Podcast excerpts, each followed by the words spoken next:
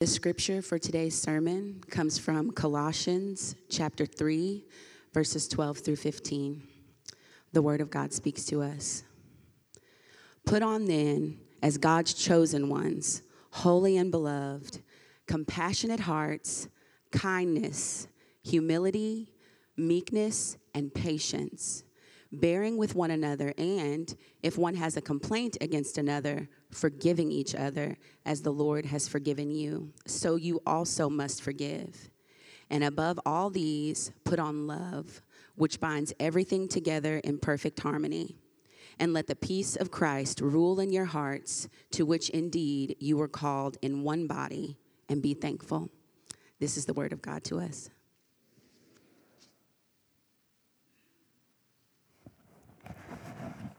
Thanks, Britt. Hey, good morning. So good to get to be with you. If I haven't had a chance to meet you, my name is Dylan. I'm our pastor for community and mission. And today is a really exciting day. Obviously, as you saw, we got to commission new group leaders. And it's not lost on me that uh, there are a lot of churches in our city or in our nation that are not um, seeing more people jump into the mission of God. So it's a grace for us today. And then like Corey said, there's going to be a group connect after this. And if you've been with us, we've been preaching through the book of Mark. And this week, we're actually going to take a break and we're going to talk about community. So I'm going to pray and we'll jump in. Father, we're so aware of our need for you today. We're so in need, or we're so aware for our need for gospel community today in a world that is really suffering from loneliness and anxiety and depression. We're so grateful that you've brought us into a family, God, that you've included us in your body that we're a part of your bride that you're sanctifying. But Jesus, we need your help. We need your help as we live in your community. So, as we open your word today, would you please open our eyes to what you have to say to us today? Would you speak powerfully? In Jesus' name we pray. Amen. A few years back, I almost bought a timeshare. I don't know if you own timeshares or not, but I was walking through a store and a lady with a clipboard came up to me and she said, Do you want to go on a free vacation? So I sarcastically responded, How much do I have to pay to get the free vacation? In a moment of truth, she said, $55. I said, That's not bad. That's not bad. Tell me about it. And, and she said, Well, you'll have to listen to a timeshare talk. And I said, I don't, I don't want to do that. She said, Well, we'll put you up in a hotel for three nights. We're going to send you to Branson. I said, I hate Branson. I hate it. I know some of you love Branson and you're entitled to your opinions, but I've got the microphone and I don't like Branson, okay? And so, so she said, Well, what if, what if I give you a free cruise? And I said, Oh, okay. So actually, I don't like cruises. I've never been on a cruise, uh, but I don't like them. I've decided. Uh, my wife, she really likes cruises, and I like free. So we paid $55 and we went to Branson. And we listened to the timeshare showcase, and we get to the moment when they pull you back into the room and they're running you through the financials, all right? I've got a little bit of a business background, and I'll be honest, I was sold. I was in. I don't even like Branson, but I was convinced. This is where we were going to post up. Um, you know, but w- when you talk about going to a timeshare, there's all those people, your friends and your family that say, hey, don't buy, don't buy, you're going to regret it. And so in the meeting uh, with, with these people, I said, hey, why does everyone tell me that I'm going to regret it? Why does everyone tell me that I shouldn't do this? And I kid you not, they were like, you're going to love everything. Everything about this is amazing. It'll be the best investment of your life. You'll be so grateful. Your kids will be grateful. Everything is going to be perfect. And so I walked out. I couldn't trust them. It was like I, I even wanted to buy, but I felt like I was being sold something that was not true. I think sometimes when we talk about gospel community, it can sound like we're, t- we're selling a timeshare. Sometimes when we say, hey, jump into a community group, it will be the best thing you ever did. And be like, you'll have friends for the rest of your life. You don't even have friends now, do you? Oh, sorry. You know, you'll have the best friends. Your marriage will improve. Your kids will recite scripture to you for your bedtime, you know? My wife and I, we, uh, we host a community group in our home. And so uh, she, she actually leads a community group. She was the one on the end that's getting commissioned. She leads with a single friend of ours. And so we love hosting. And our group starts at 5.30, but of course everybody shows up late, right? And so whenever the doorbell rings at 5.30, it's a new person. Of course, we're you know, we kind of go get the door and we're cleaning the dishes from the day before and picking up the kids' toys, and inevitably they kind of say, I'm at the right house, right? There's a group meeting here. We're like, yeah, there are people coming. Trust us, just wait. Sorry, we're cleaning. And, and, and ultimately, you know, the, the group shows up and they sit through the group. And I, I kind of am in my head, I wonder what they want.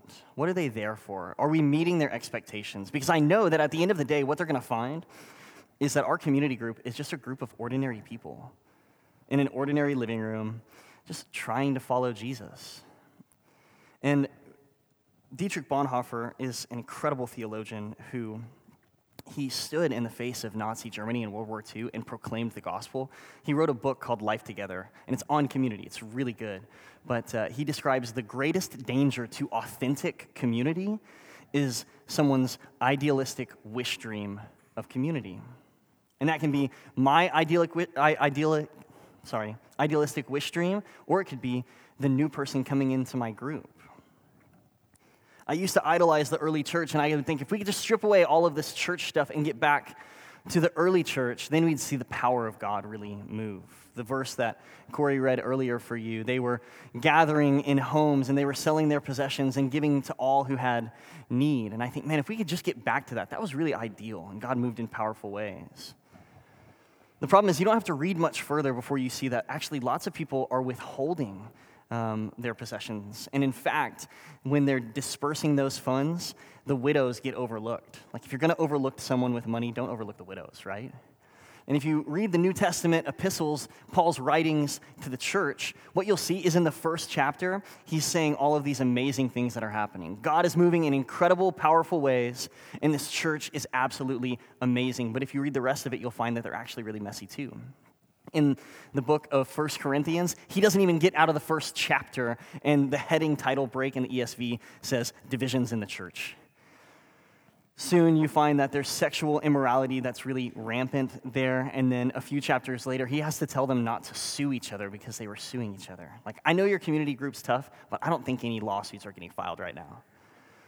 So, what you see is in this community, it's, it's actually really messy, but at the same time, one of the metaphors for the church is the church is the bride of Christ. And that, that means that even amidst the mess, amidst the things that are hard, that Jesus is working to bring the church community uh, to himself. He loves the church, it's his bride, and he's not giving up. And so we shouldn't either. As we look at the uh, at the book of Colossians, chapter 3. I want you to see that community, it may be messy, but it is beautiful and it's vital. And, and it's beautiful and vital because it's first, it's chosen by God, bound by love, and ruled by peace. So let's look at, look at verse 12 with me and let's talk about how it's chosen by God.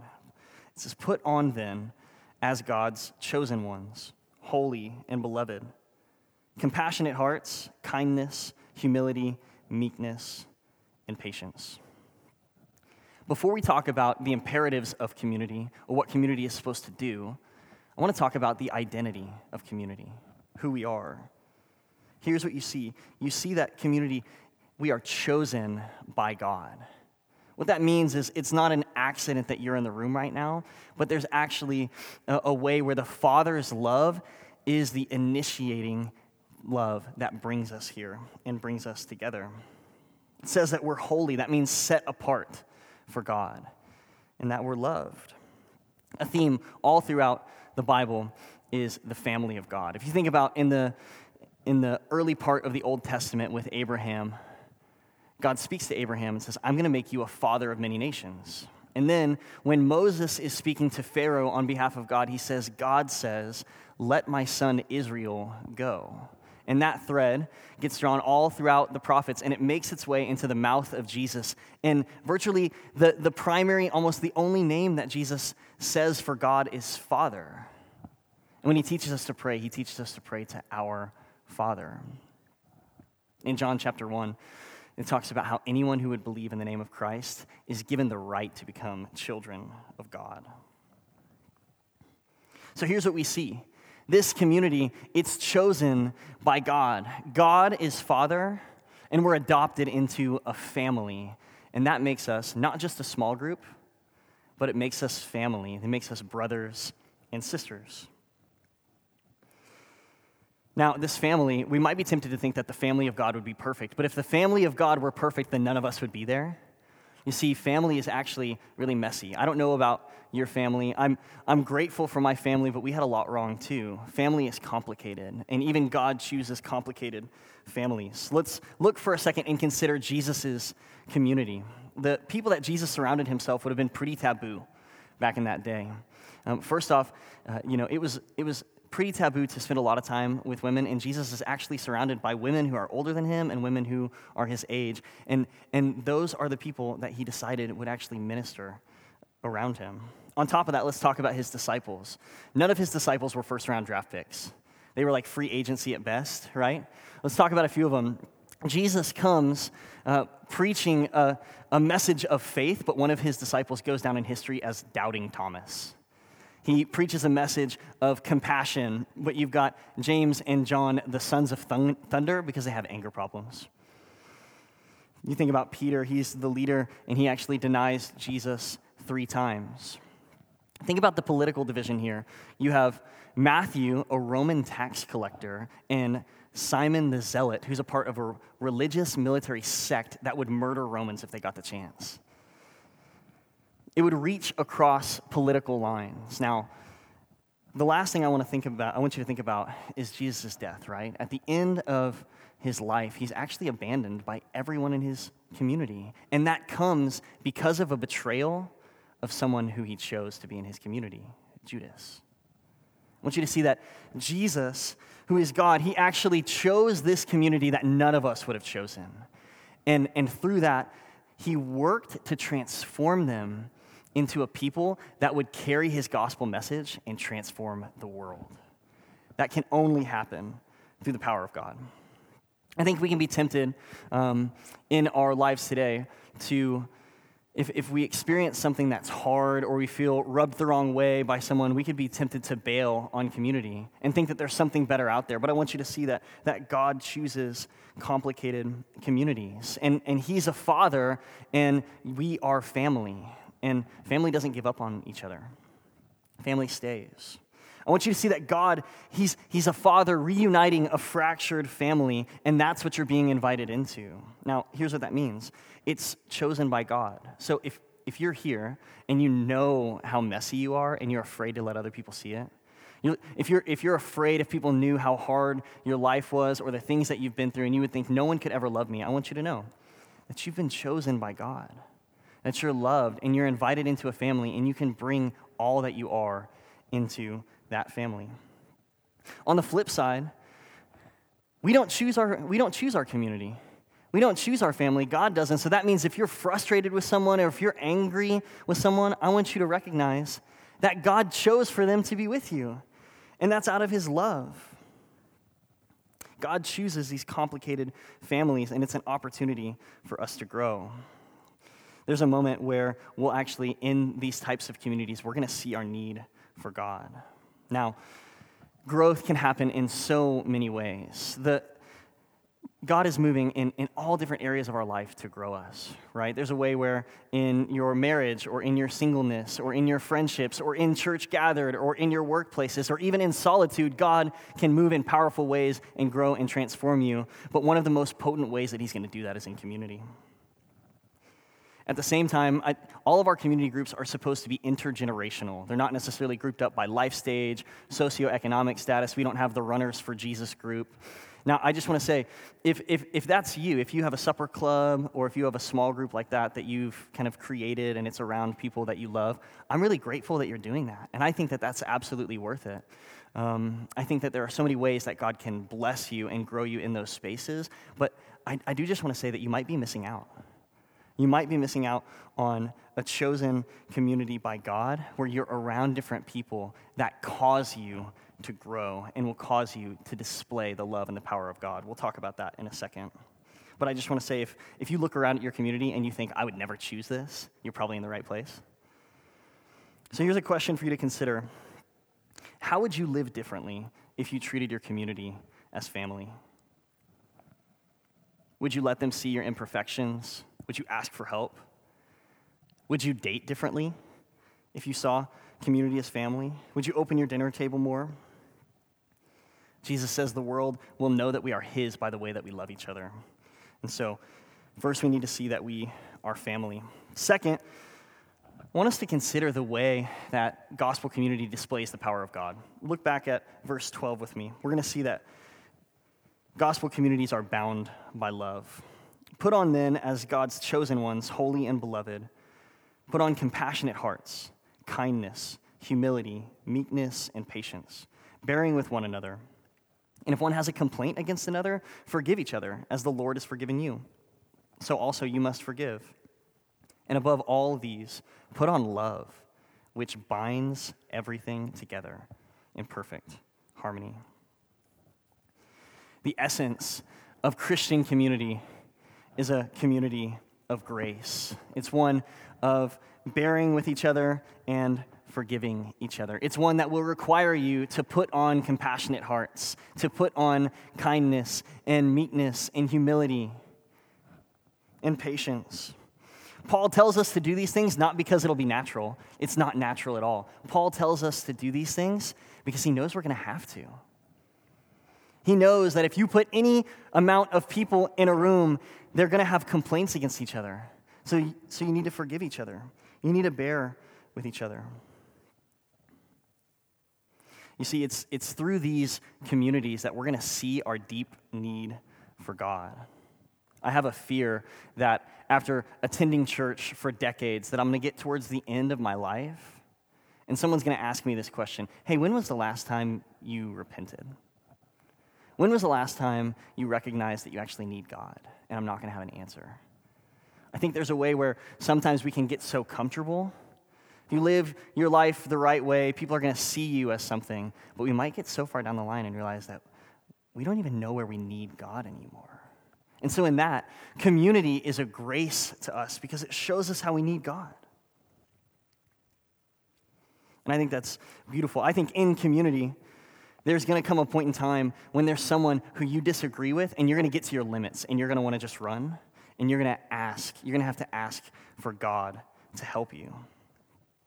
In community, we are going to see our own sinfulness, and we're going to have to ask for forgiveness, which is really hard and really painful. The language here is that love love binds us together. It's like we're tying a rope around others and saying no matter what happens, no matter what you do, no matter what I do, we're not going anywhere. And I just don't think we see that in the world today. I think that that only happens because of the power of God. But first, I want us to see the way that God has done that for us. So I'm going to read out of Hosea chapter 11.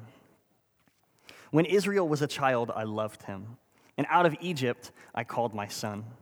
The more they were called, the more they went away. They kept sacrificing to the Baals and burning offerings to idols. Yet it was I who taught Ephraim to walk. I took them up in my arms, but they didn't know that I healed them. I led them with cords of kindness, with bands of love, and I became to them as one who eases the yoke on their jaws. Do you see that? When, when Paul calls us to do this, it's, we have to recognize that God is the one who's done this first. God is the hero here. God is the one, as the Father, who has, who has brought us into his family and has raised us up and held us while we were low and has tied cords of kindness around us to lead us into this community. This verse in verse 13, it says, Forgive as the Lord has forgiven you. Church, we have to, we have to remember our forgiveness. Think about Christ, 100% God and 100% man. And the purpose of his sinless, perfect life was to bear the full weight of our burdens. On the cross, when he died in our place, receiving the wrath of God for our sins. And three days later, he rose again, defeating the curse of death so that anyone who believed in him could be forgiven and adopted as sons and daughters, reconciled back to the family of God. Christ willingly, he gave up his life. He was, he was bound to the cross by nails, but he's all powerful. He could have just stepped off. He was actually bound to the cross by love. Romans 5 says that while we were still sinners, Christ died for us. This is an undeserved grace that bound Christ to the cross. And so when Paul calls us to bear burdens and to forgive, we have to remember that none of us would even be here if it weren't for Christ doing the same for us. So remember that and realize the incredible grace that God has given us so we can actually offer that to the world. If you're going to be in community, you're going to have to put these things on. Think about when it's cold outside you're going to put on a jacket, right? It says, other translations say to clothe yourself with compassionate hearts, to clothe yourself with kindness and humility and meekness and patience. It's not already on you. You're going to have to put it on, but it's a reminder that God is the one who fills us and forms us and allows us to do that. And here's what I want to say it's through that, it's through that type of forgiveness, that grace, transformation, reconciliation, it's through that that we see beauty. And that's so vital for us today. It's so important for us today. It's important for us not just to see it, but to experience it. It's important for us to give forgiveness. Sometimes it's even harder to receive forgiveness. So, church, with, with this family, I just want to say when things get hard, family stays.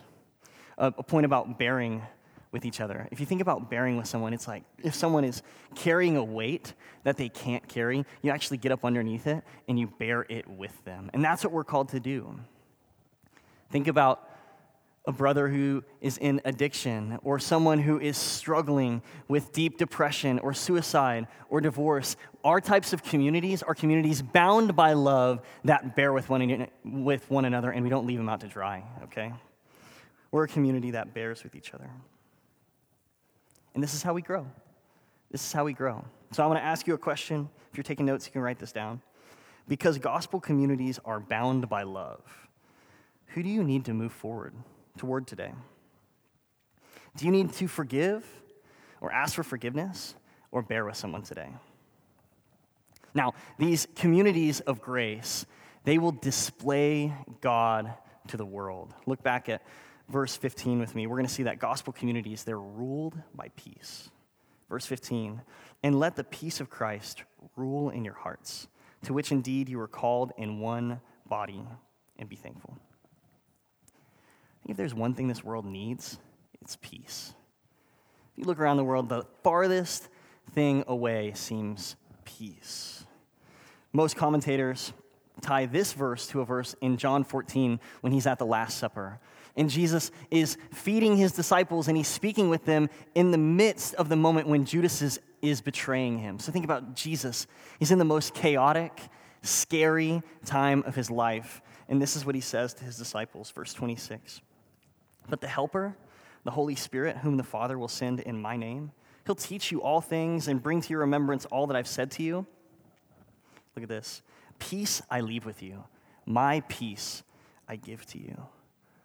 I want you to see that even in the midst of chaos and anxiety, Jesus, our Lord, can have peace through the Spirit. He can have peace because he trusts God. And it's that very peace through the Holy Spirit that, that transcends our understanding that's available to our communities today. I want to encourage you to consider where do you need peace today? Where do you need peace today? Like Father, like son. Um, if you think about the Sermon on the Mount, Jesus says, Blessed are the peacemakers, for they will be called sons of God. I want you to see that, that the Holy Spirit gives us peace. And that peace of Christ is something that we can offer to the world that so desperately needs it. If you think about a hospital room, think about someone who, uh, think about they've been gotten off of the ambulance and they're wheeling in a patient. Maybe they've got some devastating injury on their body, right? There's carnage here. They're making a lot of noise. They're in pain and agony. Maybe the family is crying out. Medical professionals whizzing around the room. Then there's a moment that the doctor steps in, confident, patient. He's able to make sense out of the chaos and save lives.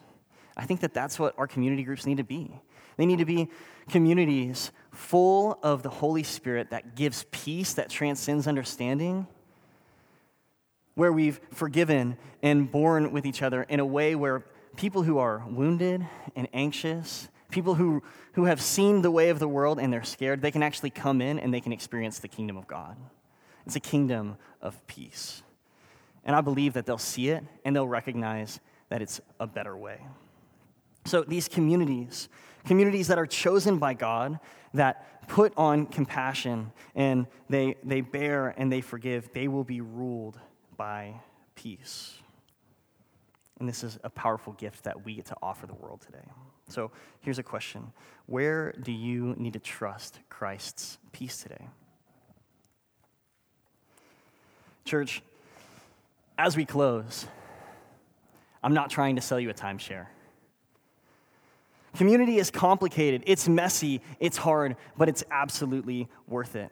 It's beautiful and it's vital, and it's in the midst of that difficult, messy nature that God does transformative and powerful work. And here's what I want to say this is really happening here. My specific job at the church means I am responsible to know what's going on in all of our community groups. And I don't know everything, but I hear stories every single week about incredible power of God changing people's hearts, people growing and maturing, people who have anger issues repenting and asking for forgiveness, single moms receiving care, medical debts being shared amongst the community. There are really powerful, beautiful things going on in our community groups. People stepping into the midst of a struggling marriage and supporting, walking through divorce, things like this. And at the end of the day, community is you being invited into a bigger story and being invited into a family that is deeply loved by God. I want to offer that invitation today. If, you, if you've been living as a Lone Ranger Christian, I totally understand. Um, I think that it makes a lot of sense. But I want you to know that Jesus' church is his bride, and he loves her, and he's not going anywhere. He'll never give up on her. And I encourage you to not give up either. At the same time, if you're sitting here, maybe you've been really wounded by people, maybe you've been betrayed. When I talk about God as Father and, and, and us as family, all you can think about is how you've just been left by your own family. I want you to hear really loudly and clearly that I'm really sorry for that. That's not God's heart. God is a, God is a father who's reuniting a family. And so if, if you're not ready to get into a community group today, that's okay. We're going to have pastors and deacons up here at the end of a service uh, that would love to sit with you and pray with you and hear your story. And if you're here and you're in a community group, I'm so proud of you. You're doing the Lord's work, lives are being transformed. And I just want to encourage you when things get hard, stay. When things got hard for Jesus on the cross, he stayed. And so as we image him, we stay. If you're not a follower of Jesus today, I'm really grateful that you're here. I want you to know that uh, being a Christian doesn't mean that you've got it all figured out. It doesn't mean you have all the answers, obviously. It actually means that you've recognized that you don't have the answers, and we're really needy for the grace of God. And so, if you're interested, you're more than welcome, whether you believe in Jesus or not, to join one of our community groups. And at the same time, if you want to step across the line of faith today, you can do that. Um, we're going to have pastors here ready um, to pray with you at the end of the service. But you do not have to believe like us before you can belong to a community group. Now, last, I just want you to see the Trinitarian power of God that is at, mit, that is at work in our midst, okay?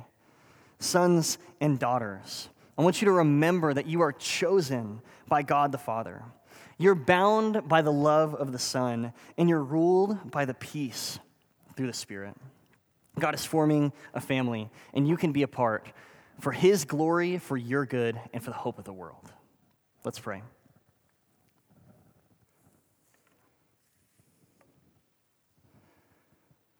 Father, I'm so grateful that you've, you've brought us here together. I'm so grateful that amidst what feels like fracturing all throughout our world in brokenness and outrage and anger and anxiety, that somehow you've done a mighty work to make us family. You've done a mighty work to bring us in as members of your body and that we are your bride. So grateful that you're not going to give up on us. And I just pray for our church. I pray that through the power of your Holy Spirit, that we would be distinct, that we would be the type of people that forgive and that bear and that put on all of the things that you've called us to put on. And I pray that we would be places of peace and of refuge for people who need to see your kingdom in a better way. Would you do a mighty work in our midst? In Jesus' name we pray. Amen.